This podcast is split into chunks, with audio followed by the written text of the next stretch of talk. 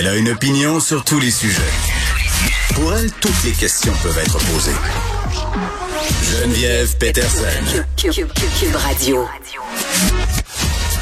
Salut tout le monde, bienvenue à l'émission. Hey, c'est un jour super spécial pour moi aujourd'hui. Je vous explique pourquoi.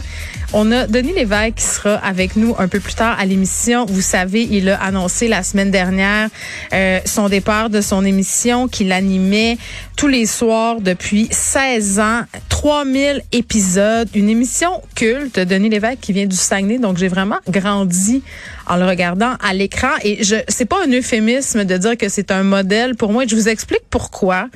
Euh, je sais qu'il y a bien des gens qui se disent ah l'émission de Denis Lévesque des fois ça tourne un peu au freak show, mais moi j'ai jamais trouvé ça parce que Denis Lévesque a ce don de parler à tout le monde et de faire faire de la télé à des gens même qui pourraient se couvrir de ridicule. J'ai trouvé toujours ça fascinant de voir à quel point il était capable de mettre à l'aise le monde. Et pour avoir visité son plateau quand même quelques fois, là, tu te sens aussi importante et accueillie que si t'étais Céline Dion. Denis, là, quand tu vas chez lui, il a vraiment envie de te parler, il a vraiment envie de t'écouter et il s'intéresse à tout. Et moi, c'est pour ça que je l'admire et que je l'admirerai toujours pour sa formidable humanité. Donc, je suis contente, il va être avec nous un peu plus tard. Puis, ça me stresse. Pour vrai, ça me stresse qu'il soit là. Je pense que c'est l'une des seules personnes euh, euh, pour laquelle je suis un peu starstruck dans le jargon. Donc, il sera là et j'espère euh, il va nous dévoiler une coupe d'affaires crunchy parce que, je vous l'ai dit, il vient du lac, on vient de la même place. Il y a des, des petits informateurs là, qui m'ont dit des choses. Donc, voilà on parlera avec Denis un peu plus tard. Dernière émission, euh, il va l'enregistrer cet après-midi. Donc, vous pourrez écouter ça ce soir, mais on le perd pas, rassurez-vous. Il va mener des grandes entrevues qu'on pourra regarder à la télé cet automne. Revenir avec Marc-André sur la démission du premier ministre de l'Alberta, Jason Kenney, un appui de seulement 51,4% au sein de son propre parti. Et euh, je sais pas si ça a surpris tout le monde, mais en tout cas, Éric Duhem, ce matin, qui semblait dire euh, qu'il était très attristé de ça, que Jason Kenney était l'un des plus grands intellectuels de la politique au Canada. Bon, je sais pas, là, je pense pas que je suis d'accord avec M. Duhem, mais ce serait pas la première fois. Mais la question qu'on va se poser, c'est est-ce que le mouvement conservateur est brisé? Est-ce que c'est brisé le mouvement conservateur au Canada? On sait quand même que c'est difficile depuis euh, bon quelques années là, un mouvement qui est très divisé. On est à la recherche d'un nouveau chef.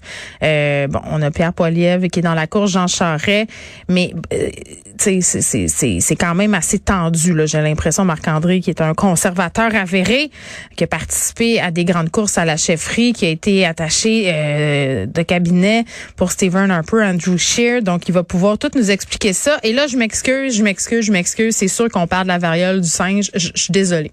Déjà, le nom, c'est terrifiant. Variole du singe. Tu t'entends ça, tu te dis c'est grave.